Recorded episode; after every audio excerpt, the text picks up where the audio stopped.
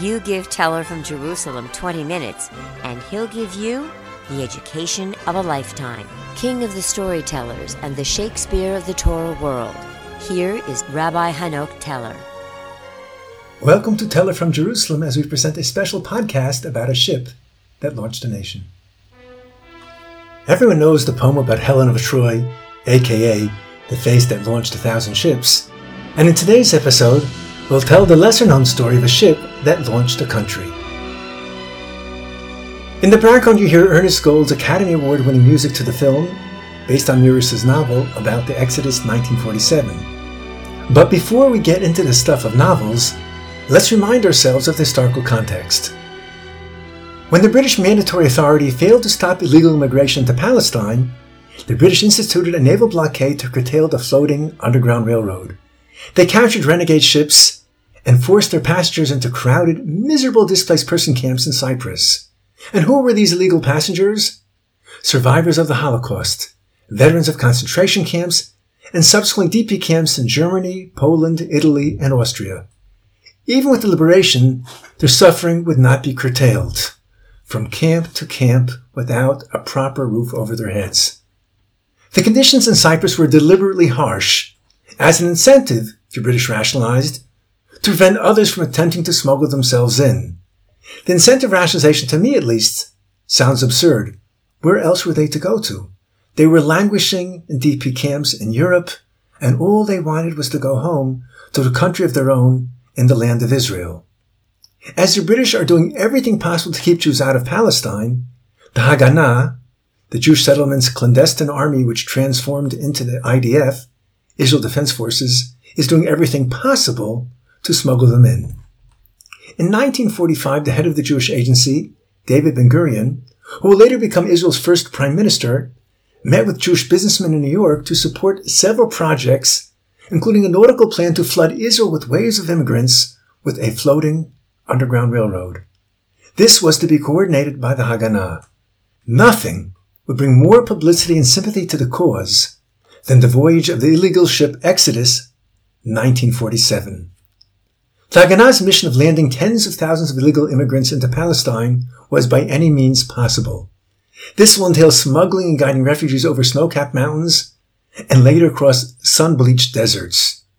To acquire the means to get Jews into Israel, Haganah agents were in the United States scouring for retired or ready to scrap ships to be used in breaking the British blockade. Although they had been dealing with small boats, they now set their sights higher and wider. In 1947, quite by accident, as these matters are often labeled, the Haganah agent stumbled across a dilapidated hulk of a steamship, the President Warfield, named after its original owner, Solomon Davies Warfield, who was the uncle of the Duchess of Windsor. Christened in 1928, the boat was drafted into battle, as were many civilian ships, in the Lend-Lease program to bring supplies to allies fighting the Nazis. Lend-Lease was a program that FDR had set into law, which was to keep America neutral, yet supply warships and airplanes to the Allies in Free France and Britain and the Soviet Union and later other countries, and also to quell critics in America who wanted to keep America isolationist and not getting embroiled in a second war. To prepare for active duty, the Warfield's once elegant interiors were gutted, obliterating any trace that she was once a luxury liner. The Warfield was also plated for better protection and painted a drab navy gray. Her deployment was adventuresome, as the convoy that she was part of was attacked by the dreaded German U boats as it sailed across the North Atlantic. Many ships in the convoy were torpedoed and sank, but the Warfield managed to escape catastrophe when a torpedo just missed her hull by less than 50 feet. If you're having a hard time trying to perceive how close this is, it's significantly less than the distance between the pitcher's mound and home plate. That bunting distance is what separated the Warfield and a watery grave in the freezing North Atlantic. The Warfield docked in Belfast, Northern Ireland, and was then later stationed in southwest England, where she was converted into a barrack ship. The Warfield ended up playing a key role in the D-Day invasion off the shores of Normandy. This is Robert St. John in the NBC newsroom in New York. Ladies and gentlemen, we may be approaching a fateful hour.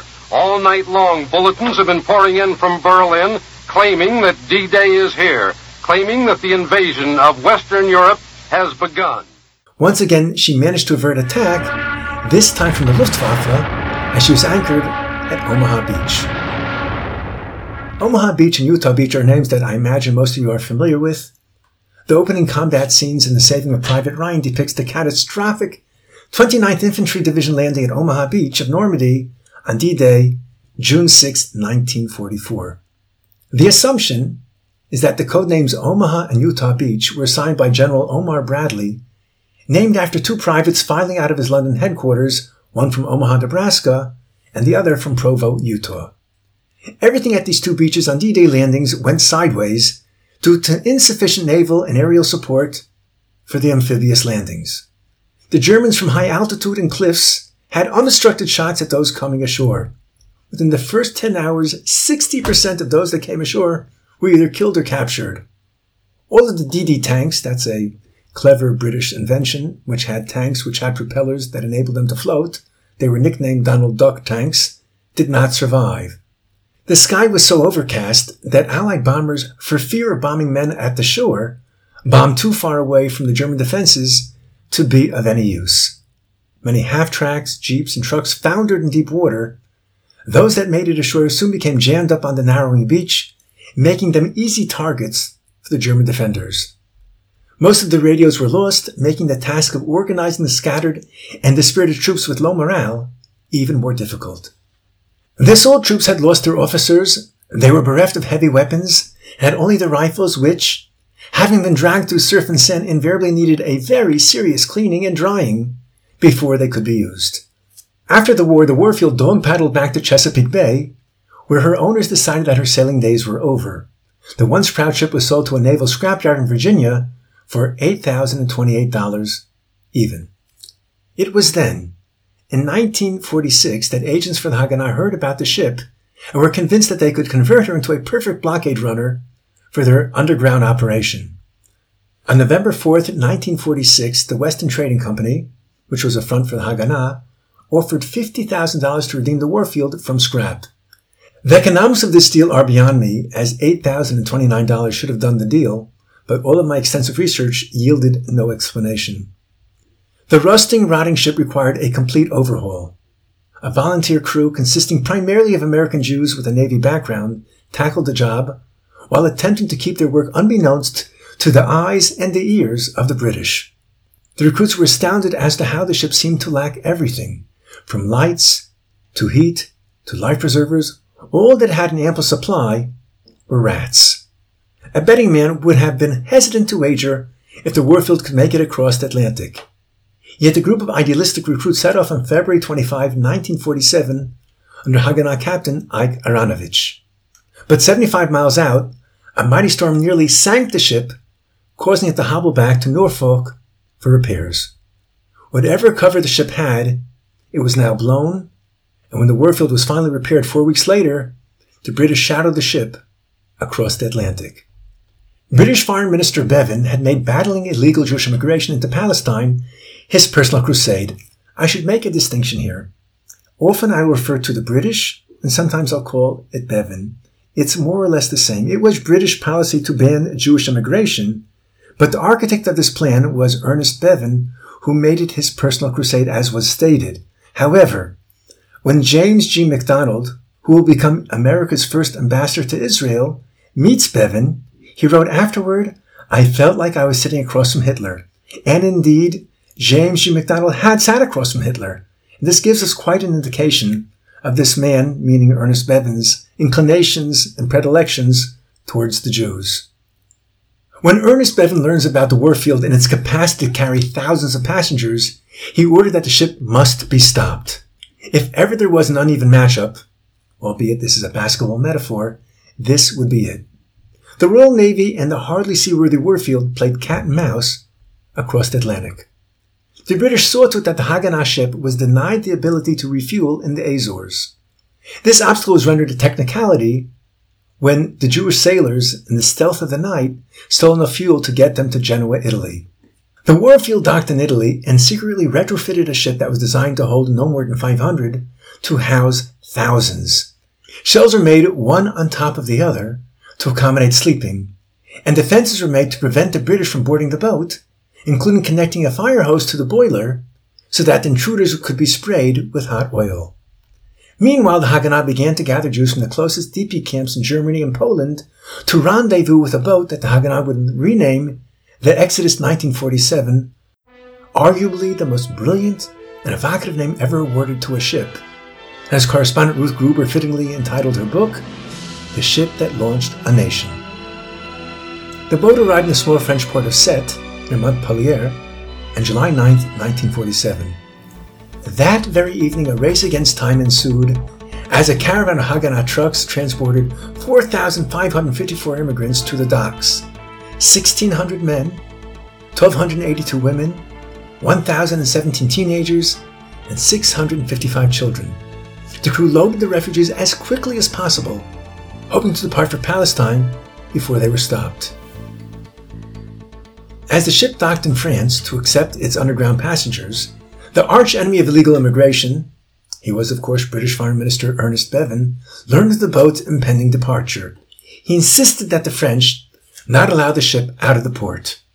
What happened next is reminiscent of the classic Hollywood chase scene, missing only the opening of the drawbridge just as the car leaps across. As the French officials were coming down the dock, the Warfield decided to make a run for it without any navigational help. One of the American crew members jumped into the water to cut the ropes anchoring the boat, and the ship was no longer tethered and was now literally all on her own. The pilot boat was instructed not to assist the Warfield, meaning that the ship would have to somehow negotiate through the maze of the harbor without any tugs or navigational assistance in the dark of the night. Gingerly, the Warfield steamed out until she was grounded on a sandbar. Matters became heart stopping as the French police were yelling from behind, and directly in front was a French ship blocking the exit. In the interim, the Warfield was going nowhere as it was wedged into the Mediterranean floor.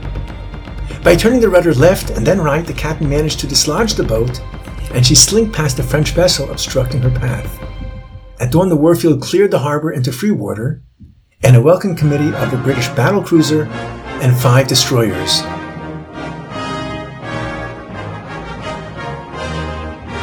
Despite the armada, the passengers perceived that their fate was better on the Haganah ship than languishing in a DP camp. This was a very austere 10 day voyage, with well over 4,500 squeezed on a ship built to hold less than 500. Sanitation was a very serious problem. Many were affected by diarrhea and seasickness. One woman died en route during childbirth. Her child would be privileged to make it to the land of Israel, but also would not survive and the ship's crew acted as her honor guard as she was laid to rest at sea. Haganah headquarters radioed the ship that she has no name. This name was the suggestion of Moshe Sharett. Sharett is an important Zionist who was born in Russia. He was chiefly responsible for the formation of the Jewish Brigade within the British Army in late 1944.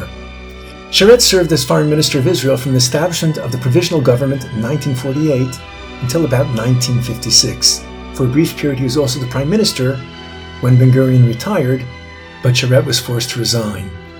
The new name for the ship was the Exodus 1947. The Exodus instructions were to beach in the shallows of Tel Aviv so that the passengers could run or swim ashore and then blend in with the crowds. For nine days, the boat headed south, tailed by half a dozen British warships. On July 18, at 2.42 in the morning, almost everyone was asleep, the British launched a surprise attack. Floodlights drenched the deck as a loudspeaker announced that they were in Palestinian waters and were under arrest. Without waiting for a response, British destroyers rammed the ship over 50 times, port and starboard, as hundreds of armed British sailors prepared to board especially built wooden platforms. Those on the Exodus could not defend themselves with firearms, or the British would have been allowed to blow them out of the sea. By 3.05 in the morning, six British sailors managed to penetrate the fierce resistance of the Exodus's crew and passengers by using bludgeons and tear gas bombs. The passengers threw at the intruders everything they had, consisting primarily of tin cans and potatoes. On a mission to capture and subdue, the invaders continued to advance toward the wheelhouse. All aboard fought tenaciously to keep them out, and the ensuing melee, the British fired weapons. When dawn cracked, the horizon looked like to the Exodus, like the Normandy invasion, with His Majesty's Navy everywhere. After a bloody all-night battle on July 18, 1947, the Exodus finally surrendered. Bernard Marks, to protect his compatriot, declared that he was the captain and was arrested with three others for aiding and abetting illegal immigration. The British commandeered the ship and docked it in Haifa. Three passengers died in the struggle, including Hersh Jacobowitz, a 15 year old orphan, and 121 passengers were wounded. The passengers defiantly sang Hatikva as the wounded were taken to local hospitals, and Bill Bernstein, an American volunteer, died en route. Men and women were separated on the port, evoking the very worst associations to those concentration camp survivors. They were then sprayed with DDT and forcibly loaded into three prison ships under a barrage of clubs and rubber hoses. The prisoners, however, were not to be taken to nearby Cyprus, where over 25,000 illegal immigrants were languishing in camps. Master educator Bevin wished to teach a real lesson, so he had them turned all the way to France to demoralize the prisoners and to instruct the French not to defy the British will. The British decision, however, had just the opposite effect. It sparked outrage and created sympathy for the creation of a Jewish state. In Madison Square Garden, 20,000 gathered to memorialize the killing of American Bill Bernstein, and the death of an American really struck home. Fourteen days after departing, on July 28, 1947, the ships arrived at Port de Bouc, France. But just as Bevin thought that he had everything figured out, a snag developed. The immigrants refused to disembark, and France was only willing to accept them if they came ashore voluntarily. I presume they communicated with the other boats by shouting from the deck of one boat to the next. The British ambassadors in Paris and Washington were aghast at the horrifying embarrassment this affair was causing, but Bevin was still in education mode, and he would not budge. The British attempted to starve the immigrants off the ships, but this was as effective in breaking their will as the previous two meager daily meals that the British served their prisoners, consisting of potato soup laden with maggots. Nothing seemed to be working with this insubordinate lot, who raised the flag of Israel stained with the blood of a murdered 15 year old orphan. The passengers went on a one day hunger strike, which really captured the media's attention. And while everyone was focused on those who had endured the horrors of the concentration camps, frying under the Mediterranean summer sun, the prisoners held up a Union Jack emblazoned with a swastika. After a tension filled month, the French were afraid of epidemics, and Supermaster Educator Bevin decided that he was really, really going to teach a lesson. He had the ship sail to Germany where he could forcibly have them removed. A full 17 days later, the prison ships arrived at a British occupied dock in Hamburg, Germany. It's my understanding that the reason it took so long was they had to first sail down the southern side of France, past Spain, go through the Canal of Gibraltar, then go up Portugal, Spain, through France, and then finally work their way over to Europe, which is why it took so many days. Only half the passengers disembarked peacefully, and the remainder in Germany were subjected to British brutality. Under a hail of whips and poundings, the recalcitrants were driven off the ships. In a fate that only Bevin could conceive, the 4,500 who had made every possible effort to depart the horror of Nazism were now brought to the very heart of that nightmare aboard prison trains and cattle cars that returned them to DP camps. As Conor Cruise O'Brien wrote, if Weidel had been working in collusion with the Zionist propaganda machine, it could not have contrived a more telling conclusion to the three month saga to the passengers of the Exodus. The actual events of the ship and its failed, yet ultimately triumphal role in assisting in the creation of the State of Israel bears no correlation to Leon Uris's novel or Otto Preminger's film. Yet the latter's departure from truth is not only what novels and their films are made of, but has a redeeming factor that surpasses the blockbuster sales and box office success. We shall start with the book, then the movie, and ultimately the reality. The two most catalytic enzymes for Russian Jewry's desire and sacrifice to emigrate to Israel came about in the late 1960s. The most significant factor was the Six Day War, which not only caught the world by surprise, but made a laughing stock out of Russia. Leading up to the war, Pravda, the official Communist Party newspaper of the Soviet Union, would feature tables portraying the uneven matchup between Israel and her adversaries. Israel with her ragtime, meager armaments was up against modern Arab armies featuring the latest of Soviet know-how and staffed by Russian advisors. The way matters were featured, it was as pathetic as putting a 90 pound weakling in the same ring as a 250 pound heavyweight champion. But after all that hype, Israel executed a stunning victory. Russia did its best to downplay the loss, if not, like the Arabs, deny it. But the Russian Jewry underground clandestinely listened to the VOA and the BBC. What they heard surpassed their wildest dreams. Not only had Israel been spared a massacre, but the tormentor of Russian Jewry had been humiliated and defeated by their own brethren in Israel. The morale of Russian Jewry was elevated.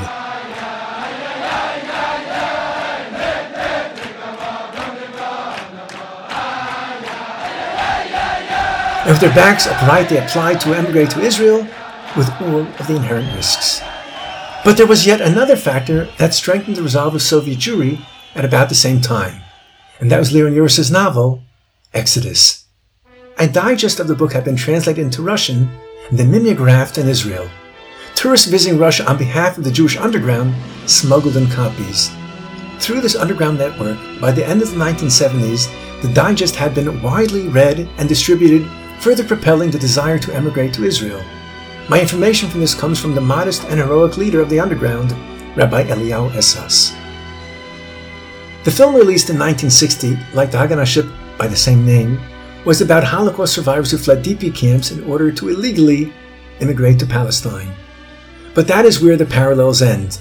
The American epic film features an ensemble cast and is regarded as having been remarkably influential in stimulating Zionism and sympathy for Israel and the United States.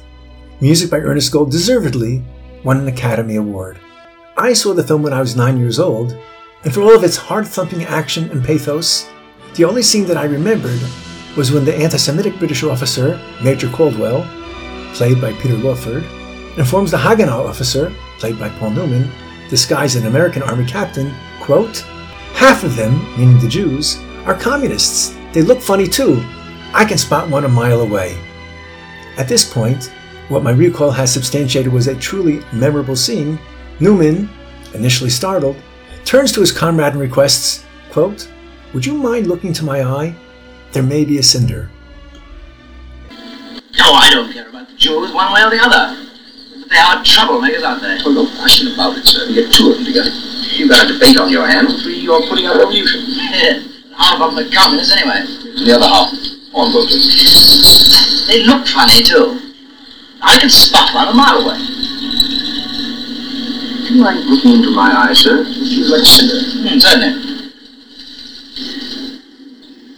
You know, a lot of them try to hide under Gentile names. But one look at their face, you just know. Caldwell pronounces his colleague to be cinder free, and Newman gives the camera a knowing look. Is probably worthy of some analysis as why only that scene stayed with me. Regardless, my qualifications as a movie critic are, admittedly, nil, if for no other reason, because of the paucity of films that I've seen. But watching this movie again after so many decades, I struck by how 1960-ish it is, and how Newman, who seems to have had a cigarette in his mouth in a way that would have done Humphrey Bogart proud throughout the beginning of the film, seems to have kicked the habit by the second half. But undeniably, the movie compellingly conveys the struggle and the drama leading up to Israel's independence. Having discussed the novel and the film, let us now analyze what actually occurred because of the Exodus. When the commandeered boat docked in Haifa, its passengers were removed and placed on three prison ships. At that time, the United Nations Special Committee on Palestine, much better known as UNSCOP, was conducting their interviews regarding Palestine's future, and Aubrey Eban, much better known as later Abba Eban, persuaded four of the 11 committee members, including the chairman, to go to Haifa to see for themselves what was happening. British soldiers wielding clubs and hoses whipped the forlorn Holocaust survivors back onto the prison ships returning to Europe. Abba Eban wrote in his autobiography, the four members watched a quote, gruesome operation. Witnessing the British brutality was an exclamation point for UNSCOP. Wherever the delegates went in Palestine, they saw elaborate military precautions, barbed wire, armored patrol cars, searchlight beams at night, all compelling evidence of a doomed political entity. If they needed any more evidence of Jewish desperation, they were informed as to how the Exodus passengers fought hand to hand with the British all night on the high seas and only surrendered when the ramming of His Majesty's Navy threatened to sink the ship. The Exodus tragedy, prolonged over three months, was extensively reported upon in newspapers and around the world. The members were definitely affected by this episode, and the Yugoslav delegate commented, This is the best evidence that we can have. Evidence from a boatload of passengers who, like a refugee community of 250,000 Jews in DP camps, measured their very existence against their hour of departure for Palestine. We conclude our podcast with the lyrics composed by the very famous singer and movie star, Christian Zionist Pat Boone, who sold over 45 million records and is a descendant of legendary frontiersmen who led the way for countless settlers into Kentucky and further west in the 18th century, Daniel Boone. This land is mine. God gave this land to me this brave, this golden land to me. And when the morning sun reveals her hills and plains, I see a land where children can run free. Thanks for listening to Teller from Jerusalem. Kudos to the History Mystery documentary, which assisted me with background on the warfield, and very special thanks to master audio technician Alex Druger. Kindly subscribe, give us a five star rating. Sorry, we can't go higher. And recommend the podcast, as this will surely help. I am just a man when you are by my side. With the help of God, I know I can be strong.